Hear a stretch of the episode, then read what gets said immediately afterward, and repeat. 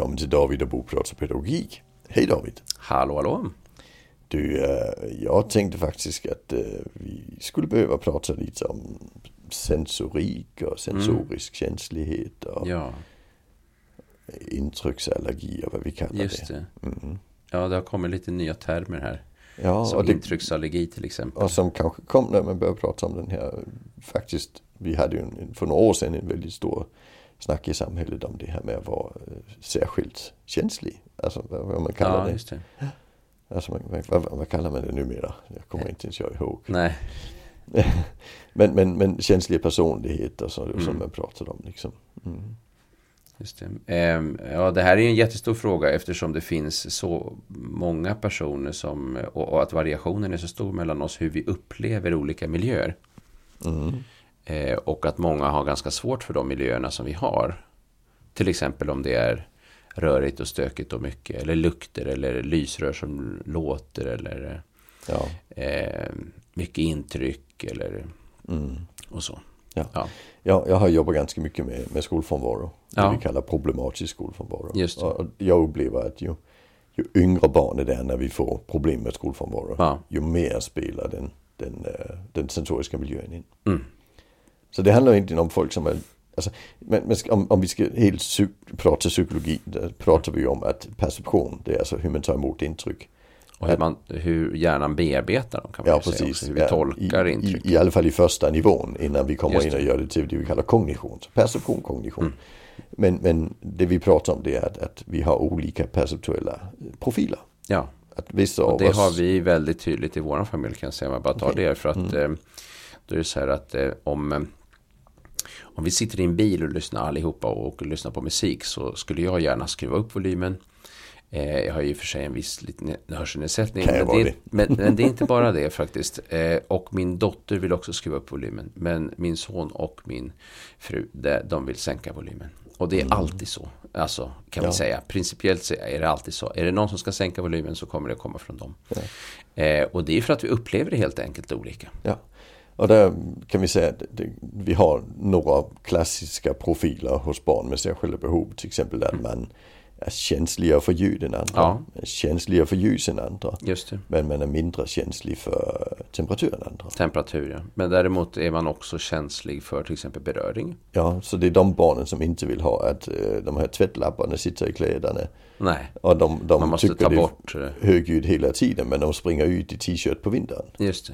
Just den kom, den kombinationen Ja, är ganska vanlig. Den kombinationen är vanlig. ja. Men, vi, men vi har andra kombinationer också. Ja, alltså det det, och, och jag tänker att det är, Och smaker och lukter. Ja precis. Konsistenser i munnen Konsistens, och ja. hela den biten är jätteviktig. Och, Det, och det, det är ju, alltså, sås, barn som inte äter sås är Ja. ju jättevanligt. Ja, och det är ju klart en konsistens. Så. ja. och det ska inte vara blandat och hitan och ditan. Och, Sälta, alltså Mm. sånt som, det vi kallar, jag vet inte vad vi kallar det, acquired taste kallar vi det på engelska i alla fall. Att man måste vänja sig vid något. Det, är- mm, mm. det är få som gillar oliver, om man träffar, första gången träffar på dem när man är 25 så måste man vänja sig och sen plötsligt är det jättegott. Så är det gott. ja, just det. Ja, och, och det handlar egentligen om att man, man går in och stimulerar några, några system men liksom inte stimulerar Ja. innan. Sen, eh, Men här är det en skillnad då att eh, många som har den här eh, upplevelsen att det är väldigt eh, påträngande, svårt, ljuden blir väldigt stora, höga, Mm. man, blir, man är överkänslig helt enkelt, eller väldigt känslig. Eh, där har vi inte det här att, att eh, vänja sig Nej. är en option helt Nej. enkelt. och det är väl det största missförståndet. Ja, Man kan vänja sig vid celltarm men för att träffa på det första gången. ja, Men är det så att man alltid har haft problem med en miljö som man har varit i mm. så kan man inte vänja sig. Nej, jag såg och har också sett någon forskning på det. Jag vet inte eh, eh, om det har kommit nyare forskning på det. Men att just det här med eh, perception, alltså den typen av överkänslighet, att det är heller ingenting som egentligen förändras över tid. Jag menar tidigare, eller det förändras lite, men, men kanske inte så mycket som, som mycket annat. Ehm, så att eh, är man ljudkänslig när man är liten så är sannolikheten för att man ska vara ljudkänslig även som, som tonåring och vuxen väldigt, väldigt hög. Eh, Att det helt enkelt är någonting som, som liksom finns, som, som ligger liksom eh, latent i personen, Ja. i nervsystemet. Som är, liksom, man, man är känsligare för det helt enkelt. Jo. Eh, och, och, och, det ser vi ju. Alltså mm. i och där blir det problematiskt det. i de miljöerna vi har. Där mm. det så att säga krävs, där det är många barn på en liten yta och det är mm. många som rör sig och det är höga ljud. Och vi måste jobba med det. Och när vi pratar tillgänglighet ja. Eh, och att förskola skola ska bli tillgänglig eller alla verksamheter ska bli tillgängliga i vårt samhälle. Då blir ju det här en jätteviktig fråga. Ja, jag var på äh, Almedalen i somras mm. och jag har varit några gånger. Och en gång var jag träffade en familj där som var ute och gå med ett barn med autism. Mm. Äh, för hon skulle vänja sig vid många folk. Ja. Och det tyckte jag var ren barnmisshandel. Mm. Alltså för hon klarade verkligen inte Det gick verkligen inte. Nej, och, och i, i, år när jag var där, där var vi där i ett tillgänglighetsprojekt eh, mm. som heter Funktionshinderbanan. Just det. Och där pratar vi om det här med att Almedalen är inte tillgängligt fysiskt för det är svårt om du sitter i rullstol i gatorna i, ja. i, i, i Visby. Det är inte tillgängligt perceptuellt heller för det att du har så väldigt många intryck och Just det, så mycket folk. Och... Alla snackar hela tiden, ingen lyssnar och sådär. Och sen är det inte tillgängligt ekonomiskt heller. För det, vad var det den veckan? Det är jättemycket dyrare. Det är så dyrt att bo, bo, bo överhuvudtaget. Just den veckan, Just den ja, veckan. precis. En lägenhet för 25 000 för en vecka är inte ovanligt. Mm. Liksom.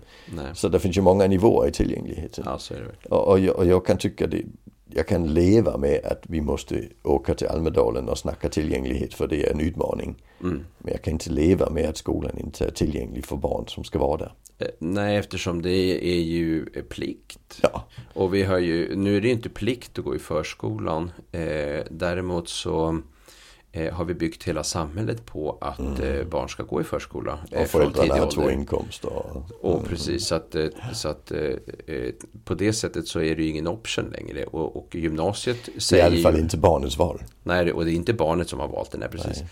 Eh, eh, men, eh, och i gymnasiet har vi ju hela tiden, alltså det är ju också frivilligt. Men alltså vem kan inte gå gymnasiet idag? Det går ju inte att nej, inte gå gymnasiet. Nej, vi har till och med lagstiftning som säger att går du inte gymnasiet så måste ju kommunen måste du göra någonting annat. ta reda på vad du annars ska göra. Precis. För, för så vi, något vi har, ska man göra. Vi har någon aktivitetsplikt ja. fram till Just det. Och det betyder att det finns ett tvång på att man ska vara där. Och då mm. måste man verkligen jobba intensivt för att hitta eh, eh, en möjlighet för alla att kunna vara på plats. Ja.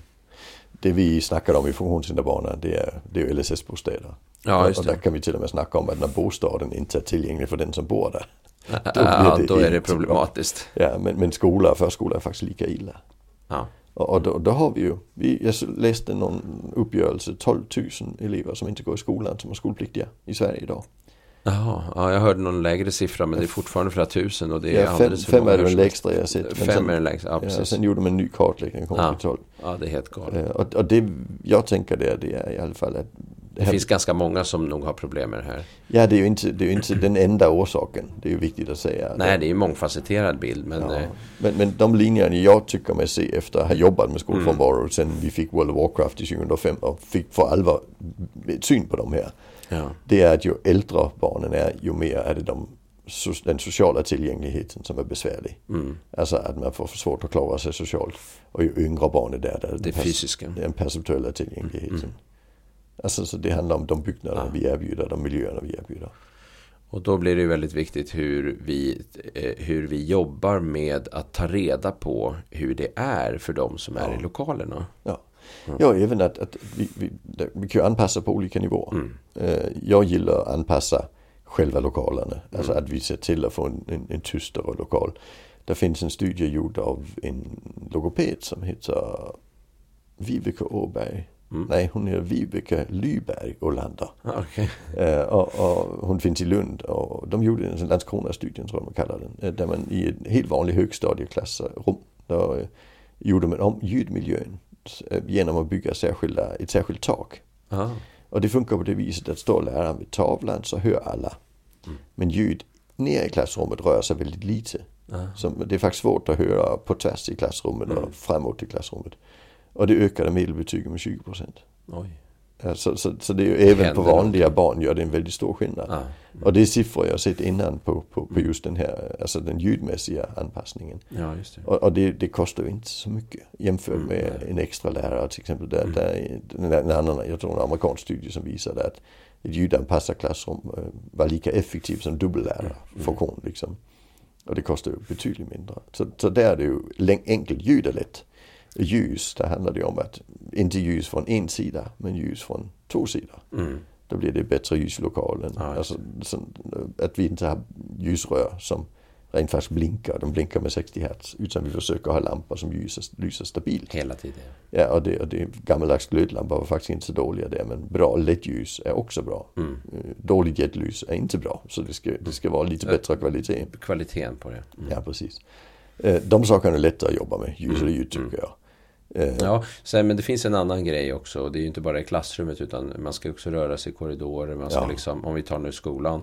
Eh, och man ska röra sig in och ut och det är rörelse. Eh, så att rörelse överhuvudtaget och där är det också. Moderna skolor med glasväggar till klassrummen kanske inte är Ja. den bästa perceptuella miljön utan Nej, det har vi ju sett. Alltså kommer man in i de skolorna så är det väldigt ofta som det är upptejpat saker och ting på väggarna. För Ja. man har ju liksom, det, det är för svårt att, att ta dem. Alltså, det, det blir för mycket intryck när folk springer i korridoren. Ja, då tittar precis. folk dit. Ja.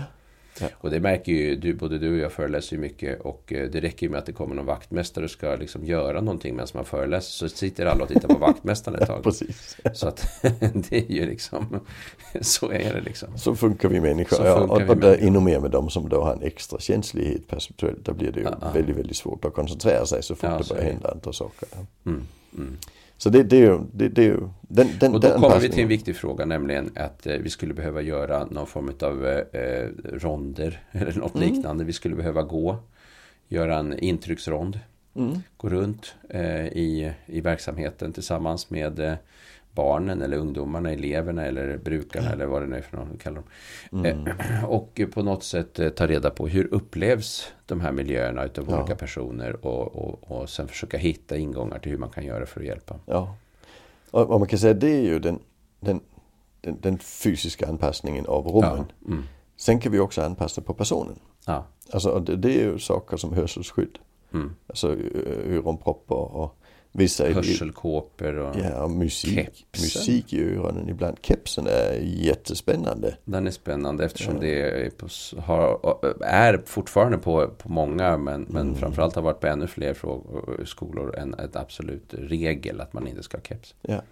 Men medan kepsen vi, har visat sig i Tatja Hivikoski vid Karolinska och tittat på detta eh, i, tillsammans med Jojje Kapatikas i den här ADHD-simulator han har byggt. Ja, där, där de kunde visa att det är F, alltså det, det minskar intryck så pass mycket så folk lyckas bättre med sina uppgifter när de har på sig keps. Ja, och framförallt så upplever man ju eh, sig inte riktigt lika trött eh, eh, när man har fått möjlighet att, att skärma av en väldigt stimulus, eh, stimulirik miljö. om Mm.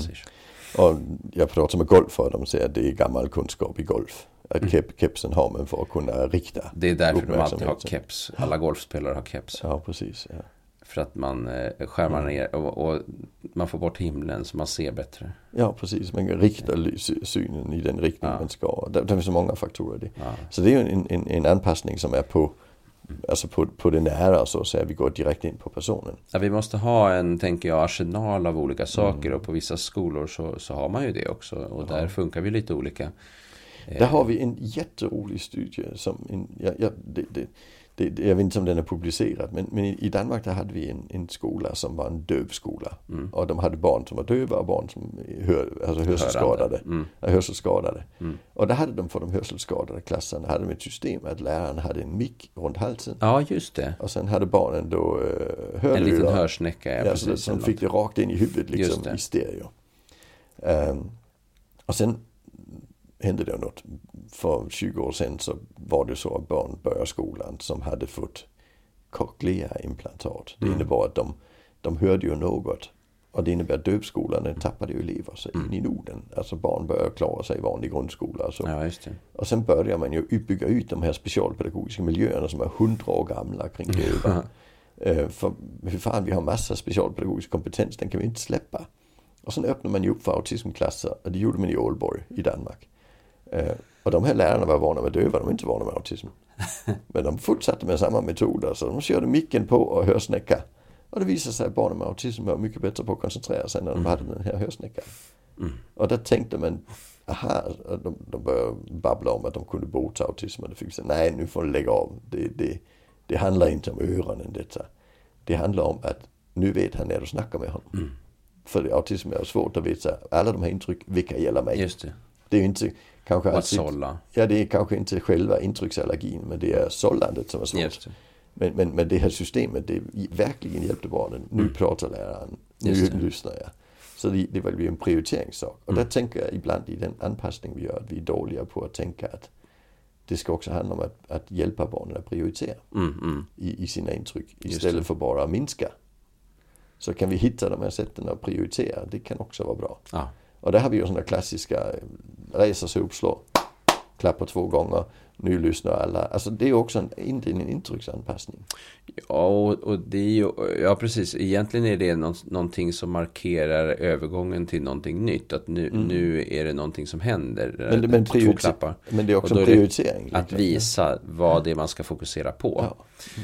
Och det kan man ju säga att egentligen radions eh, jinglar innan ett program också tydliggör att det är en strukturbärare egentligen Ja. med de här jinglarna. De visar att nu kommer liksom, ja vad det är, kulturnytt eller nu Ja. kommer liksom ditt och datten program. Jag har en bekant som heter Radiosporten. Louise, heter hon och finns Ja. i Danmark. Ja. Eh, Och Louise har autism.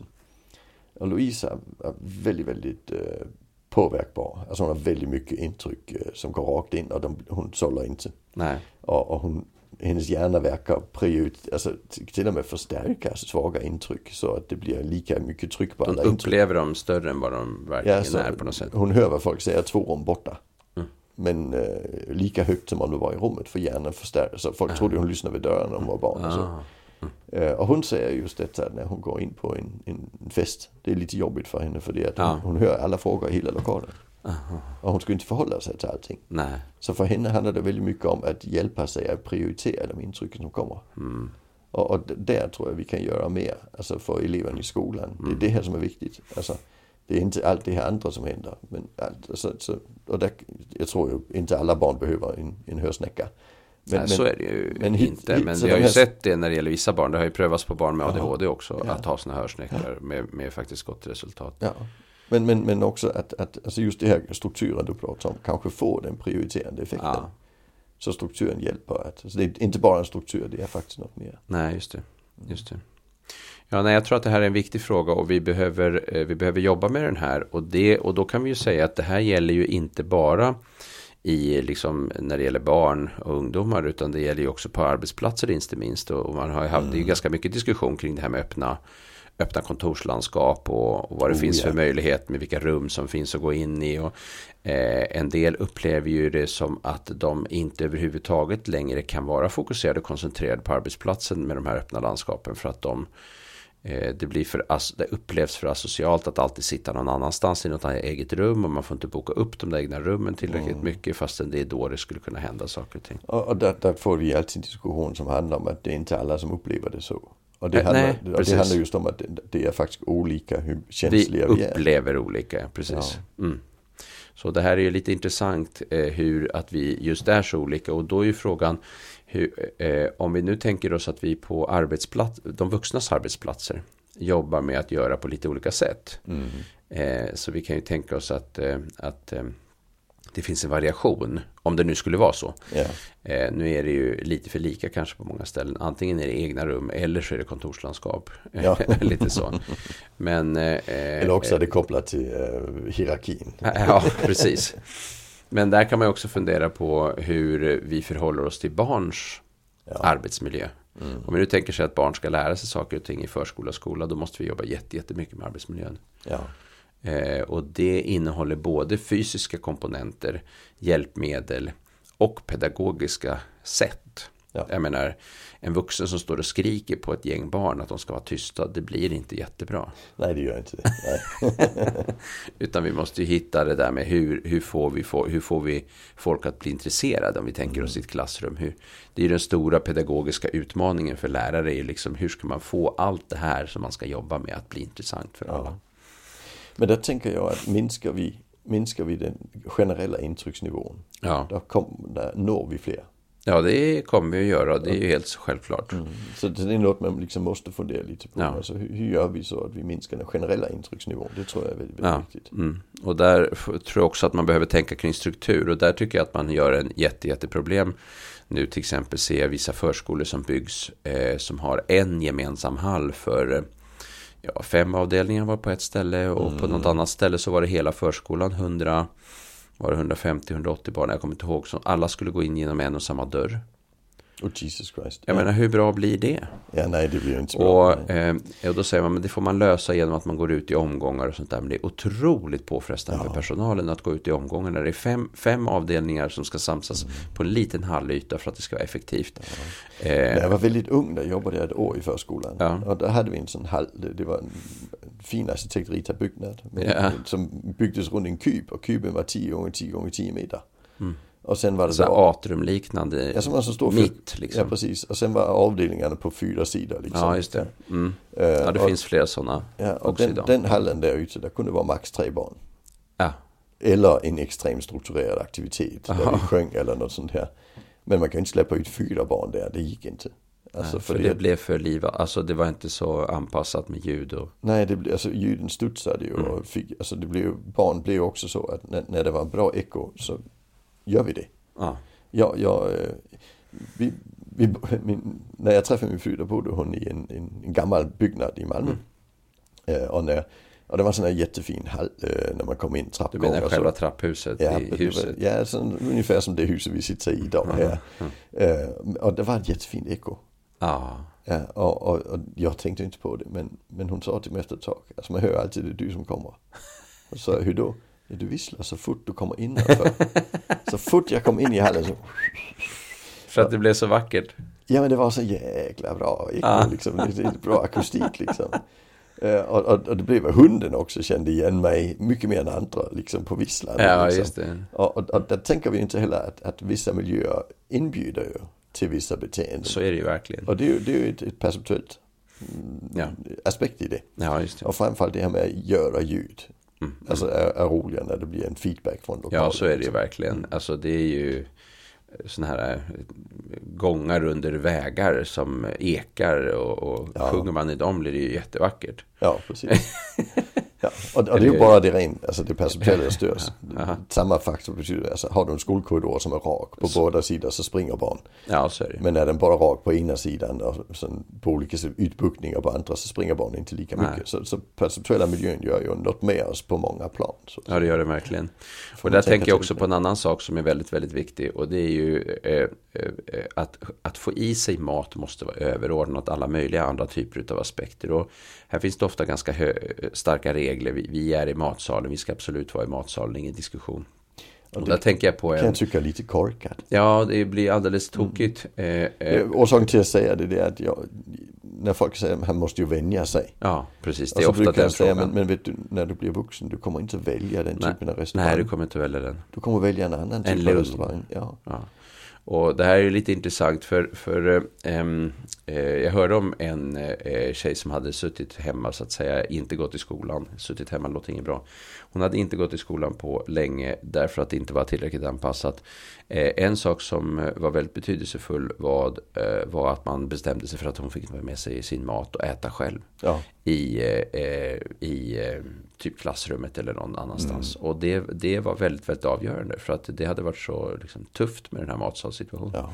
Och det ser jag på många håll att, att eh, när man har bestämt sig för massa olika regler som gäller. Vi äter i matsal, nej vi gör det här, ingen mm. diskussion, nu gör vi det här, kom här nu. Så, så, så är det väldigt mycket top-down på barnen, inte lyssna in. Ja. Och sen eh, så får man de här låsningarna istället. Ja. Och där ser jag nybyggda skolor där man slagit ihop matsalen och får igen Ja. Så man äter i skolfoajén där folk kommer in också för, för att spara yta. Liksom. Spara yta. Men, men det blir ingen miljö vi någonsin skulle vilja alltså, nej. uppsöka som vuxna. Och det är ingen arbetsmiljö vi skulle, nej precis det där är viktigt. Mm. Jo och det, det är ju, det är ju den, den, den är ju lätt att förstå kan mm. jag tycka. Men det, mm. finns ju an, andra perceptuella miljöer. Vi, där, där den här, vad ska vi kalla det, moralismen eller så här gör man mm. Eh, spelar in också. Det, det är alltså, kepsen är också ett exempel på samma sak. Ja det är det. Visa att, att vi, respekt. Vi, vi, vi lägger en annan, och... ett annat perspektiv på det det som ja. egentligen är det intressanta för, mm. för barnet. Nej precis. Mm. Eh, ja, nej men det blir viktigt. Eh, eh, och, och, jag tror som sagt att eh, det här är, man har ju gått till exempel ronder för att titta på, eh, tillsammans med barn för att titta på trygghet. Mm. är ju en sån här sak som en del skolor gör. De går runt och försöker, eller tar reda på genom enkäter, tar reda på vilka, eh, var tycker man att eh, det känns tryggt och var känns det mindre tryggt. Mm. Eh, eh, jag tror att vi behöver göra det också när det gäller eh, det perceptuella så att säga. Alltså Ja. det här med intryck och, och sensorik och så. Att vi behöver jobba mycket, mycket mer med det. Mm. Och se och, och lyssna på eh, då barnen eller eleverna och försöka förstå hur det blir i olika sammanhang. Ja, Och absolut. vara vaksam på det också och uppmärksam på det. Ja. Eh, Men det det är en sak till som jag skulle säga och det är det här med, eh, med kosten. Alltså inte bara själva platsen utan också själva maten. Eh, Jag tycker att det finns väldigt mycket. eh, Nu har det blivit, tycker jag, mer att man måste ha. Man måste absolut ha eh, intyg på att man inte kan äta vissa saker då. Eh, Till exempel att man har. Och förut så var det. Jag brukade själv också använda tidigare eh, begreppet önskekost. Jag tycker att det var inget bra ord och jag var väldigt glad när någon sa men säg behovskost istället. Ja, precis. Ja. Därför att eh, det här är ett behov utav att göra på vissa sätt. Mm. Och som vuxen har vi möjlighet att välja. Som barn så tvingas vi ju att göra, liksom, äta vissa saker. Men, men då att vi lyssnar på barnen eh, eh, och försöker verkligen förstå. För det måste vara överordnat att man får i sig någonting än hur. Och där tycker jag att det finns mycket moralism apropå det. Ja, Och så jag precis. kommer att tänka på det, att det finns mycket moralism kring Man ska äta upp det man har på tallriken och det är viktigt och nu får du liksom inte hålla på och tjafsa här. Jag har hört till och med lärare som säger men de måste ju lära sig. Måste lära sig. Och det tycker jag är jätteroligt för det att jag, alltså jag var inne och läste i skollagen. Det står ingenstans i de övergripande målen att barn ska lära sig smaka på maten eller äta olika maträtter. Nej, Och då kan vi inte tillåta oss att ha en pedagogisk metod för det. nej det. Om inte det ingår i skolans uppdrag. Nej, precis. Och eh, sen finns det också andra som har kontakt till exempel med habiliteringen och eh, då jobbar de med till exempel smakportioner eh, ibland när det gäller vissa barn med, med autism till exempel att man ska försöka jobba med det. Och sen så eh, träffar jag på pedagoger som blir väldigt obekväma i att ehm, eh, det finns en, så att säga, en behandlingsmetod men de ska ju inte jobba med behandling. och så tycker de att det krockar med skolan.